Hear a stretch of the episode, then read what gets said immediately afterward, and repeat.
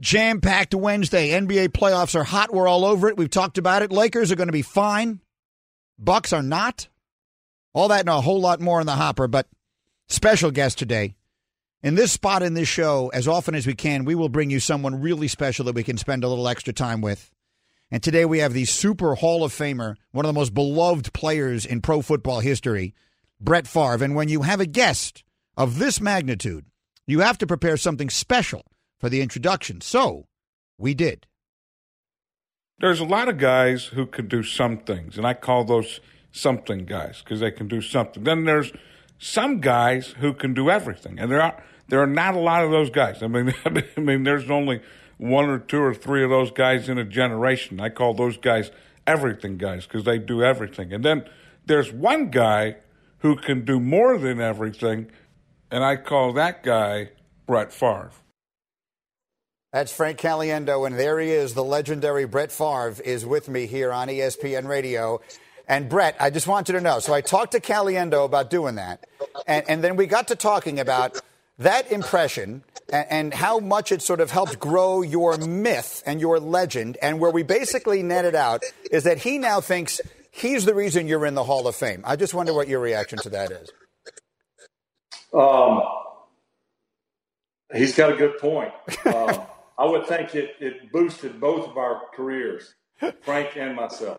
You know, it's funny because um, they say imitation is the sincerest form of flattery, but he doesn't do an imitation of you. He does an imitation of someone idolizing you, worshiping you, which is even better. It is even better than the sincerest form of flattery. How, what do you think of that impression uh, no, and the million I, times? I, I, agree 100%. Uh, in fact, I mean, th- this tells you how good he is. When I heard that just now, I thought that was actually John Madden. So uh, he he does a wonderful impression, and uh, I, I, suppose that there could be worse impressions uh, or uh, uh, not positive. He could do an impression, but not be positive uh, statements. So I'm honored not only that Frank would do that, but also that Coach Madden, uh, for whatever reason, liked me so much. okay, let, let me get a couple of the, the sort of current things um, into the conversation here because there's so much I want to talk to you about your career. But let, us just start. I mean, obviously, the situation in Green Bay with Aaron Rodgers, which is in so many ways identical to the one that you went through 15 years ago, and you've talked a good deal about it. I guess what I would ask you is for those of us on the outside, like, how would you describe what it feels like when, when, you're the quarterback of a team, you own the town? And they draft a guy that everybody now knows is going to replace you. Like, how would you put into words what that actually feels like when it's you? You know, um, it may surprise people, but I wasn't uh, when that happened. Uh, when we drafted Aaron, uh, there is one big difference uh, when you compare the two situations, and and that that big difference is when we drafted Aaron, we were coming off of a bad year. When they drafted Jordan Love this year. They were coming off of a, a play or two or a play, player away from the Super Bowl. So it's a big difference, um, which is one of the reasons I said I was a little bit surprised that they didn't go with an immediate need, uh, being that they were so close to the Super Bowl. So that that's a that's a big difference, and I, I think Aaron felt the same way too. He wasn't upset that they drafted a quarterback. He was more upset that they they didn't get an immediate need, whatever that is. I, it's not for me to say, but um, I, I, think if anything, uh, the, the reality kind of hits you, if it hadn't already, that the end is nearer than it had been at any other time in your career. You know that they they finally have drafted a quarterback, or or assuming that they've they've uh, drafted the uh, the next person to to take the reins. And so, when that end will be uh, is always a question. And I, you know, I, I don't, I never felt threatened. Um, I just felt like, uh, um, and really, in the in the big picture, I felt like the odd man out at that time in my career even though I was the guy who had been on that team the longest, because all the coaching staff that drafted me uh, or, or, traded for me. that was there when we won the Super Bowl. Well, they were all gone. Every player that I played with in '96 was gone, um, and and I felt like the odd man out. And that really drafting Aaron really kind of um, accelerated the uh, I'm I'm the odd man out mentality. It's a really interesting thought. One more on that, and that is I saw you recently were quoted as saying you could see him going to Chicago. That would be the only thing that I would imagine could torture Packers fans more than you going to Minnesota. How, how much of that is, is a part of it? How much does that rivalry factor into thoughts like that? Well, I really kind of said it jokingly, to be honest with you. Do I think that that would happen? Nothing would surprise me in today's game. Uh, I, you know, I never thought I'd see Tom Brady play in, in another uniform. I never, going back to Joe Montana, I, I thought it was uh, absolutely impossible for him to leave San Francisco. And then, you know, with me, you see guys retire, unretire. You see guys change teams quite often. So nothing would surprise me. But um, I can't imagine. I don't care what the trade is. I cannot imagine the Packers allowing Aaron to play against them in the division. Uh, now, in saying that, I thought the same thing with me. Um, but you know, again, I, I, said that jokingly because we were talking about my career and uh, how things uh, ended up. But uh, I, I, would certainly think that Packer fans would would you know, mutiny, you know, whatever you want to call it. But it, it would it would be a sight to behold. Let's see what happens. It would be it would be fun for the rest of us. Okay, let's talk about something much more fun. I keep hearing everyone say as we watch Patrick Mahomes, who has begun his career in about as spectacular a fashion as can be imaginable, I keep hearing comparisons to you.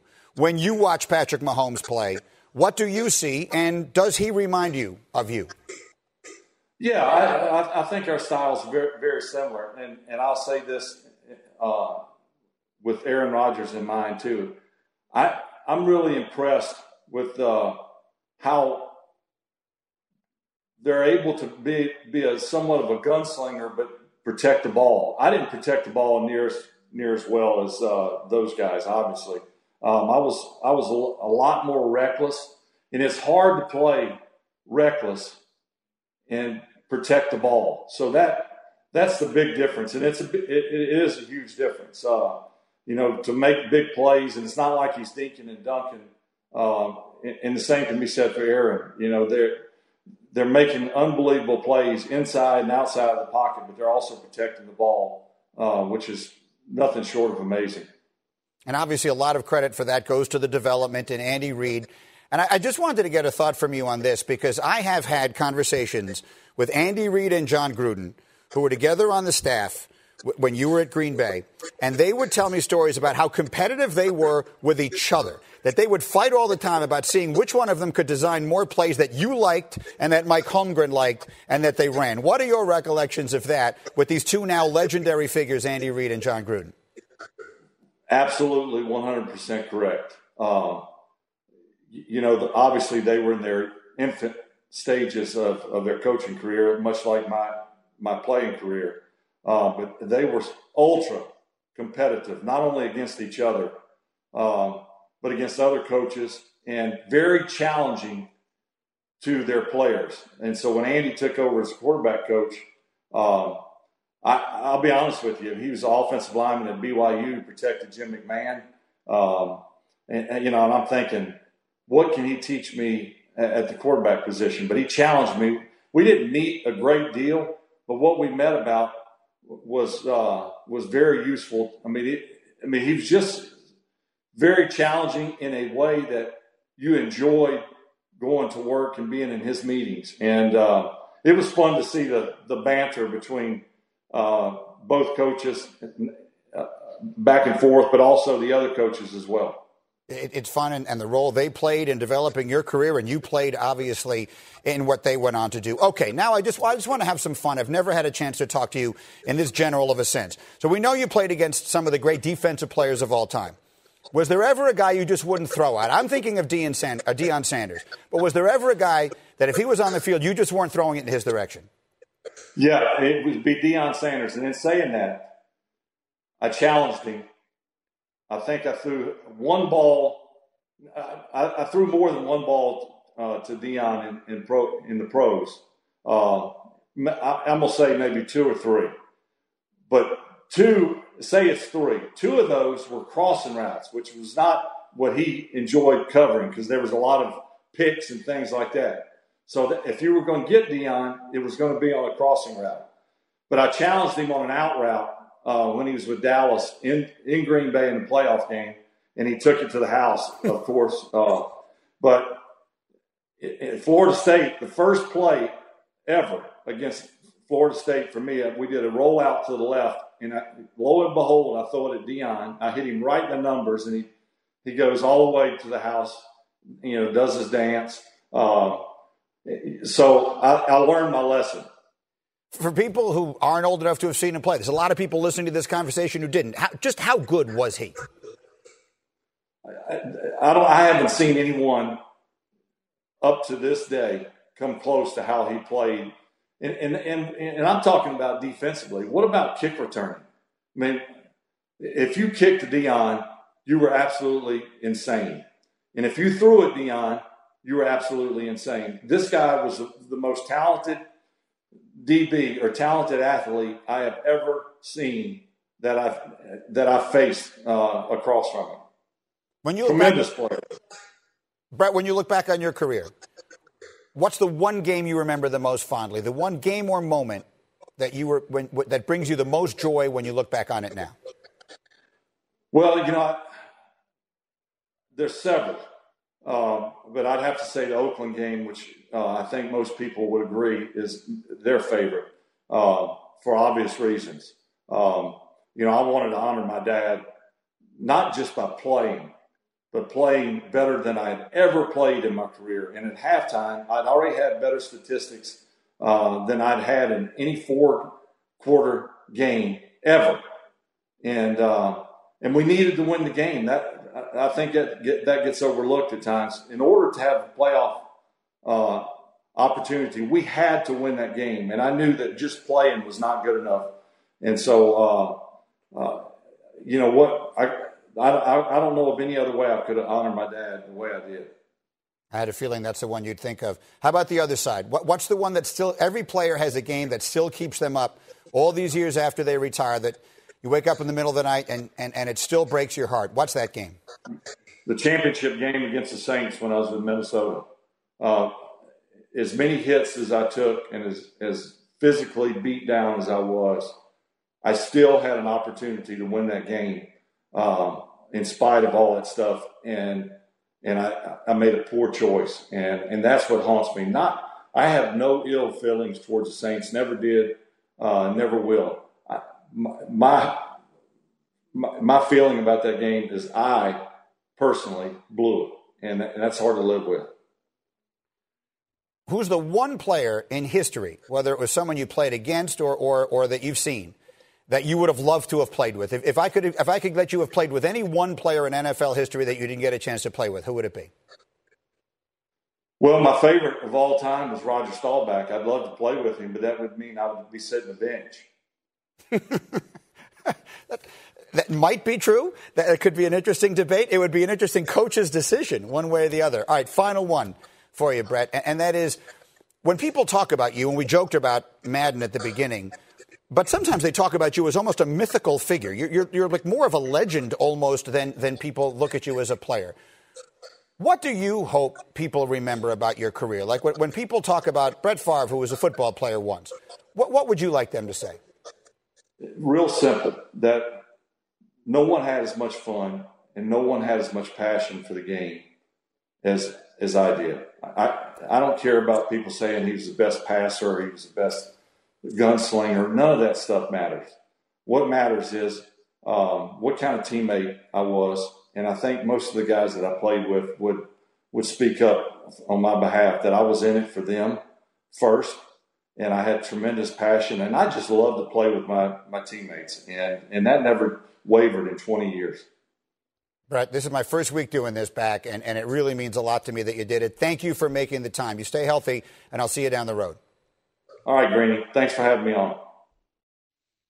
All right, so that was Brett Favre, and, and we obviously we taped that yesterday, and um, I'm really appreciative of him. When we decided to come back and do this show, we set aside this slot that I have this extra time. That was a long interview, and, and I think there's a lot to talk to Brett about, and I hope everyone, all of you, enjoyed listening to that as much as I enjoyed having that conversation with him and my appreciation to him. And I want to make a point about Brett Favre, and it's a larger issue. So I put a poll question up on my Twitter. If you're not following me, you should be at ESPN Greeny because we'll do a lot of our connection on there.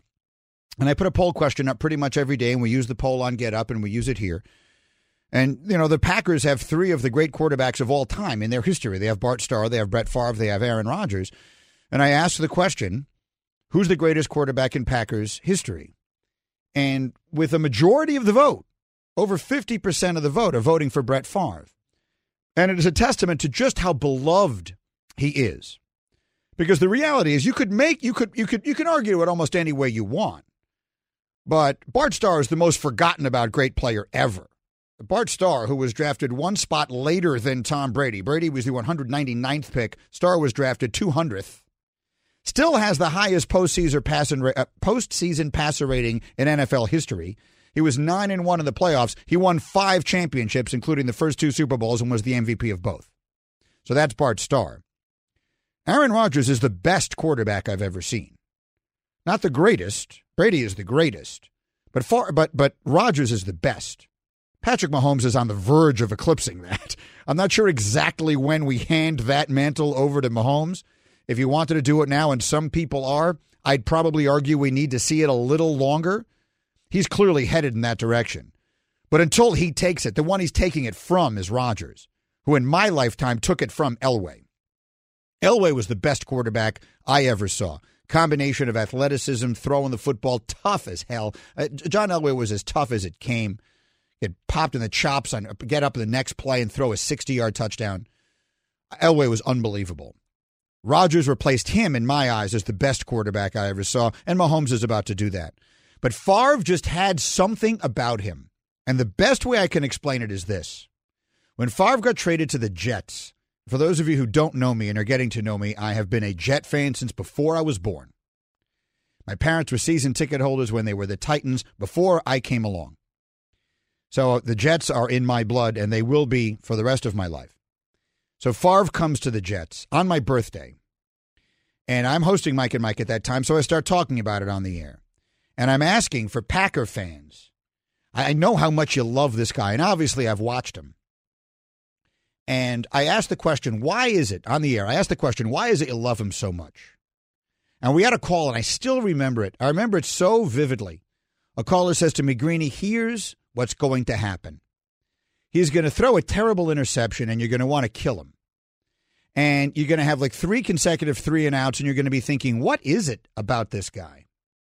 And then there's going to come a play where it's third and 14. One guy is hanging on his leg Another guy has his helmet down, is about to drill him in the ribs. And Favre will throw a 15 yard rope for the first down. Guy will break a tackle, go running for a touchdown, and Favre will be the second guy to get to the end zone. He will be running faster than anyone else to go and celebrate because he'll be the most excited person in the entire stadium that this just happened. And he said, In that moment, Greeny, you will know why. And you will love him too. And he's right. That's exactly right. Favre's one year with the Jets, by the way, is the most forgotten, outstanding season in NFL history. Favre was terrific with the Jets. And at one point that year, the Jets looked like a Super Bowl team. And then he got hurt, and that was the end of that. And they wound up not even making the playoffs. And the guy they turned their back on to do it was Chad Pennington. He wound up in the division, was comeback player of the year, and won the division that year. It was a year that uh, that the one of two years that Brady didn't win it through all that time. My point is, Favre was his one year with the Jets was much better than people remember. The year that one terrific season in Minnesota, whereas he just talked about, he has them in the NFC Championship game. Then he throws a terrible interception, and they wind up losing. You just heard him say that haunts him more than any other game in his career. That he feels that he blew it. He said it. I didn't have to. And then, but of course, he'll always be remembered as a Packer, and, and he is in his own way. And Madden added to that, and and there's just a stature. There's just something about Favre. There are some players you just love them, and it's kind of hard to explain why. In my lifetime, and, and it's before me, but in my world, Joe Namath had that quality. That's probably just based primarily on the fan base that I grew up in and around and the fact that he won that one biggest game ever and that he had that swagger and all the rest of that. Namath is my Favre. I'm not from Green Bay. He had one very nice year with the Jets, and I loved watching Brett Favre play. Namath is my Favre. We all have a Favre, right? We all have a guy who's our Favre. We all think of one player, maybe several, but at least one, that we love the way the Packer fans love Brett Favre, and they always will. And here they are, 15 years after he left there, still voting for him in huge numbers over Bart Starr and Aaron Rodgers because whether he was better than them or not doesn't matter. There was something about Favre he just loved. All right, coming up, the biggest decision of the NFL preseason is being made right now. Hi, it's Mike Greenberg letting you know ESPN Bet is ready to take you through all the biggest sports moments this spring. The official sportsbook of ESPN has exclusive offers and markets from Scott Van Pelt, Stephen A. Smith, and me, plus many more. From the playoff intensity to finally getting out to the ballpark, there's no better time for sports fans. Sign up today. New users get a bet reset up to $1,000 in bonus bets if your first bet doesn't win. Download ESPN Bet today. What a play! Must be 21 plus and present in select states. Gambling problem? Call 1 800 GAMBLER. Terms and conditions apply. See app for details. This podcast is proud to be supported by Jets Pizza, the number one pick in Detroit style pizza. Why? It's simple. Jets is better. With the thickest, crispiest, cheesiest Detroit style pizza in the country, there's no competition. Right now, get $5 off any eight corner pizza with code 8SAVE. That's the number eight, S A V E. Go to jetspizza.com to learn more and find a location near you. Again, try Jet's signature eight corner pizza and get $5 off with code 8SAVE. That's the number eight, S A V E. Jet's Pizza. Better because it has to be. Rolling on Greeny with you on ESPN Radio and on TV on ESPN News. We're presented by Progressive Insurance, and we're going to give the Shell Pennzoil Performance line a workout here. Came up with a new idea today. Going to give it a go. There's a lot of big questions out there in sports, and it occurs to me that we have the unlimited resources here on this show to try and get you some of the answers, stuff that I'm wondering about. So I got one question for a bunch of different people, and we're going to fire them around and see if we can't get ourselves some answers. In my opinion, right now, let's start in Chicago. I have only one question. The biggest quarterback question going into the NFL season is who's going to be the starting quarterback with the Chicago Bears this year. Trubisky or Foles? Jeff Dickerson, ESPN's NFL Nation Bears reporter, might have that answer. Jeff, what have we seen so far? So, Greeny, two padded practices thus far that have been open to us. They're splitting reps equally. On Monday, Trubisky was the first guy on the huddle. Yesterday, it was Foles. I mean, I would say, Greeny, having covered all these training camps over the years, every you know two days of training camp, you're going to have some good throws and some bad throws. Trubisky's had some good moments, some bad moments. Same with Nick Foles. I thought, though, Greeny, the key was yesterday when Bears head coach Matt Nagy, I asked him on our Zoom call, can he say right now definitively that Trubisky is a better player than he was last year? Because everyone knows that last year was not good enough. And Nagy kind of paused and says, I, I don't have that answer yet. We, we just have to wait and see how it goes. So I would say Nick Foles, given the fact that he's had no offseason work with this team, the fact that he's come out and looked respectable, and these two guys are certainly, I think, at least even at this point, is certainly good for Foles. I'm not sure it's great for Trubisky. All right, Jeff, we'll keep a close eye on that. Thank you very much, my man. I only have one question.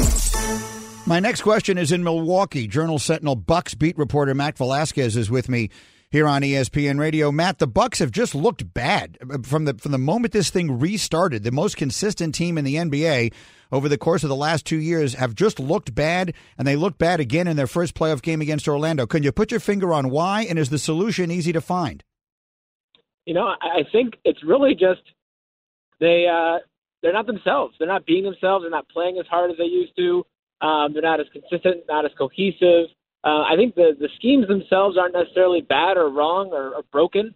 Uh, I, I think it's just kind of the players who haven't gotten to a flow, and maybe it's because they didn't play a ton of minutes, they didn't get a lot of time together during the seeding games. They didn't really take those super seriously, even though they they would say they did.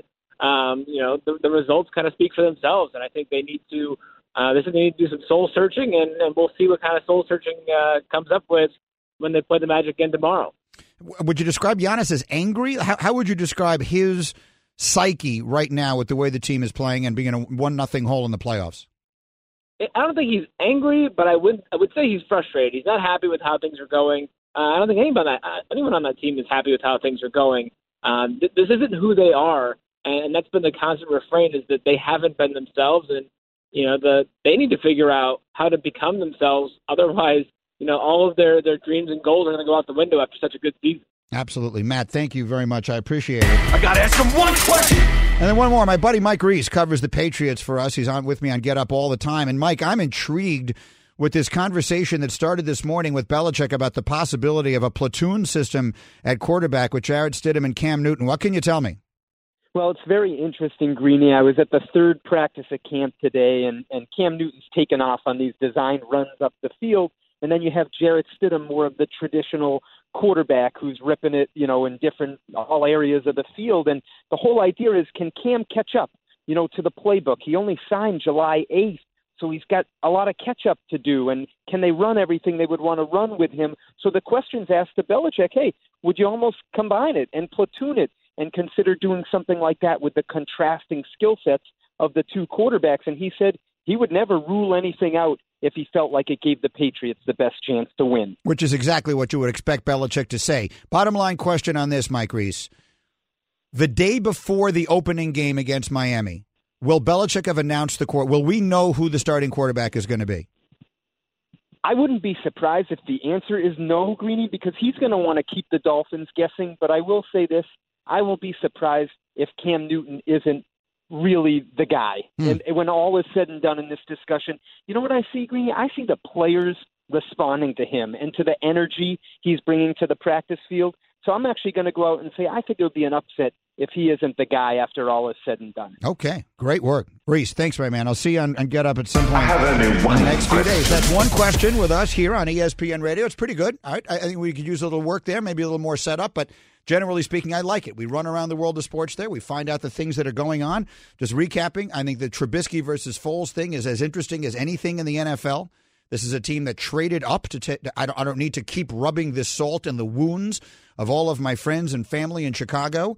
But everybody knows they traded up to take Mitch Trubisky ahead of Patrick Mahomes and Deshaun Watson, and now this is it. I mean, it, it, this is this is his Waterloo. I mean, either he beats out Foles or it's over there.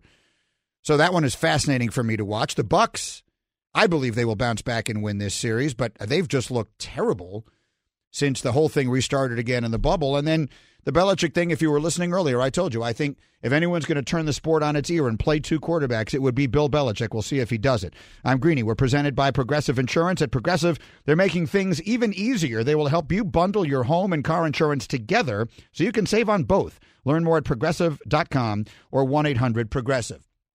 Can I tell you my favorite thing that happened in sports last night?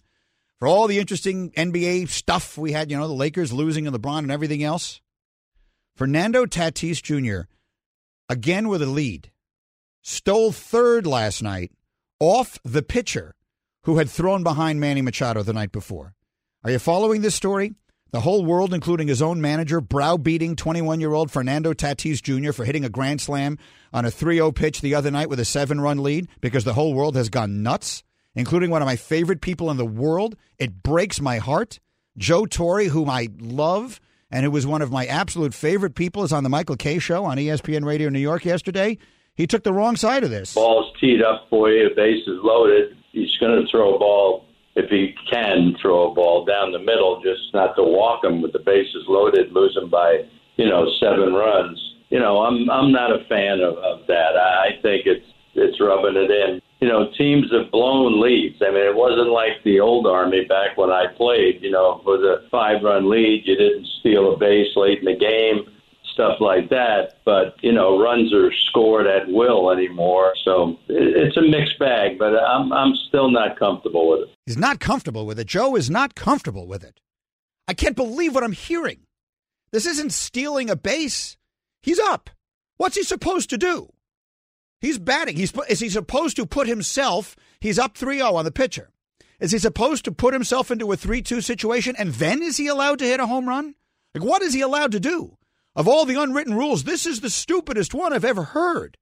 And thank goodness Manny Acta of all people, Manny Acta tweeted this yesterday. And if you've never heard of Manny Acta, it's because, well, he's just not that famous. But he was a player in my youth. And Manny Acta tweeted, while coaching third base in Montreal, I held up a runner at third out of respect for the other club. Frank Robinson was the manager. He almost grabbed me by the ear and he said to me, Listen, son, you only have enough runs when you're showering after a win. Thank God for Frank Robinson. I, I, I, don't, I can't believe what I'm hearing with this. I get the unwritten rules. I get not rubbing it in your opponent's face. But if you're supposed to stop playing the game, then just insert the mercy rule put a rule in that says if it's a seven run lead, the game is over. If the game is not over, that 21 year old kid should be trying to hit a home run. Hey, you can stream Our Time, the new series on ESPN Plus. You get an all-access look at Oklahoma State football as they reopen campus, deal with COVID-19 testing, and an investigation of head coach Mike Gundy. Stream new episodes every Thursday only on ESPN Plus. Up next, I will tell you about the night that ESPN convinced me that my wife would never marry me. That's next. I'm Greeny. This is ESPN Radio.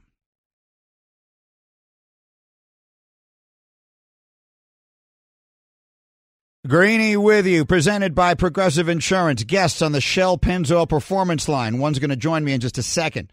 And it's that time of year. The NFL's almost here, and ESPN Fantasy Football's around the corner. Draft your team, compete with your friends, and take home the crown. Sign up now at espn.com slash fantasy football today. So, recapping what we've done so far this morning, the Lakers are not in trouble. They'll be fine. The Bucks are going to win their series as well. Brett Favre was live here and he was awesome. And baseball has absolutely lost its mind. But right now, there's one thing I really want you to know. I need you to listen carefully. I just want you to know. I just want you to know this. So I'll, I will be an employee of ESPN for 24 years next week. And I will never forget the first time I was ever on ESPN. This was long before anyone had ever heard of anything called Mike and Mike. I got hired here to be an anchor at ESPN News.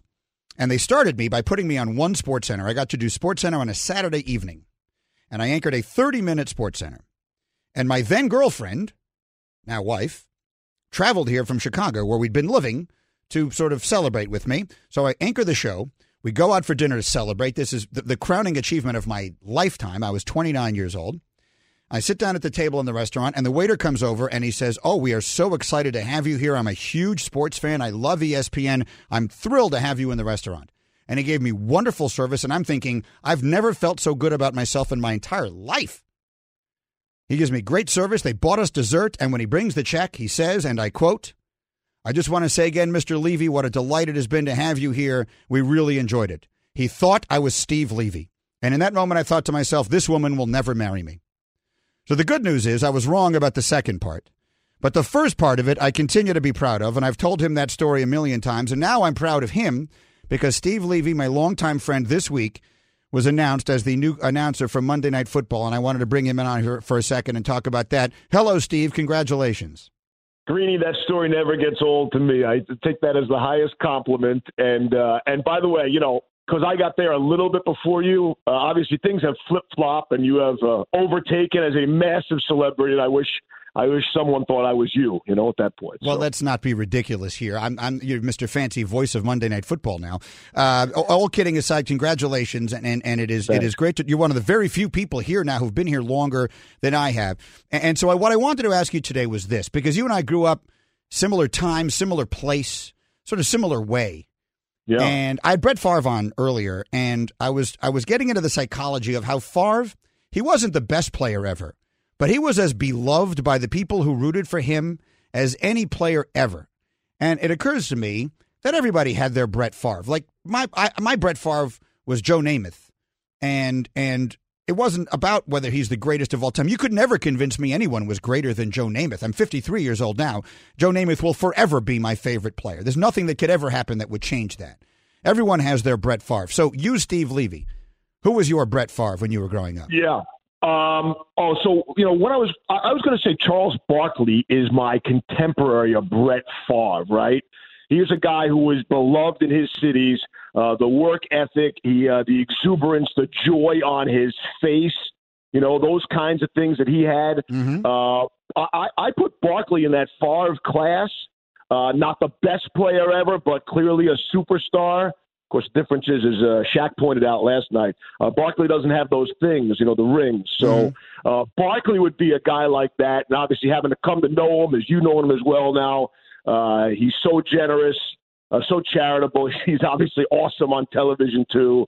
Uh, I'm just a huge Charles Barkley fan, and of all the people I've heard from over these last couple of days about Monday night, it was nice Chuck reached out recently. So I, I've forever been a huge Charles Barkley fan. Just the way he played the game at the size he played it too. You know. What are you most excited about as, as you get to take on this new challenge? You've been doing games forever.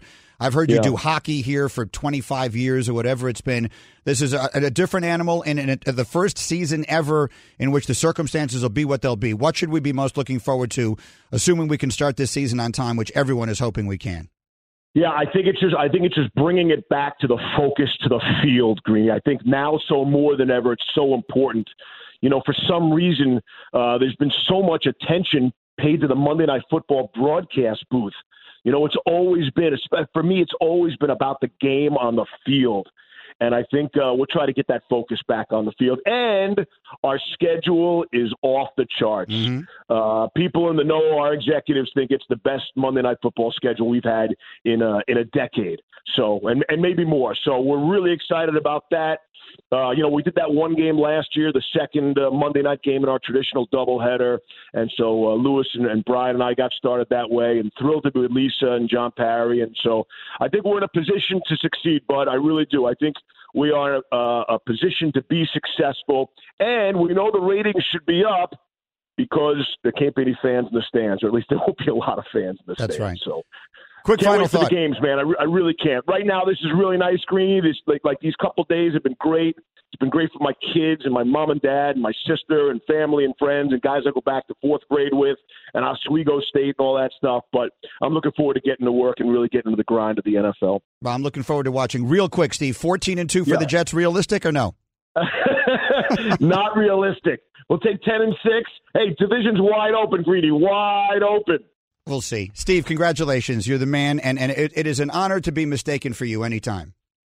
Greeny, thanks for having me on. Good luck with the new radio show. If you have any questions about how to do radio or anything, you know, give me a call anytime. I will. Thank you, my man. Steve Levy. A great guy. I, I was trying to make a list of the people who've been here longer than I have, and there's not too many people on that list, but Steve is. And it's a 100% true story. Guy brings me the check and says, Mr. Levy, it's been great having you.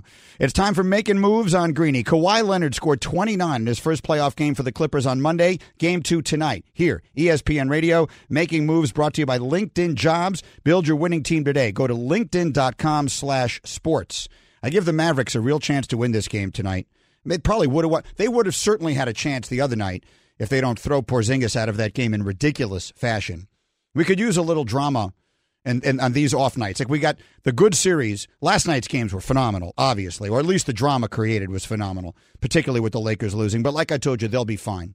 Anyway, really enjoyed today. Thanks again to Brett Favre for being here. I will see you tomorrow morning, 8 Eastern, coast to coast on ESPN for Get Up, and then back here in the afternoon for Greeny. Have a great day, ESPN Radio.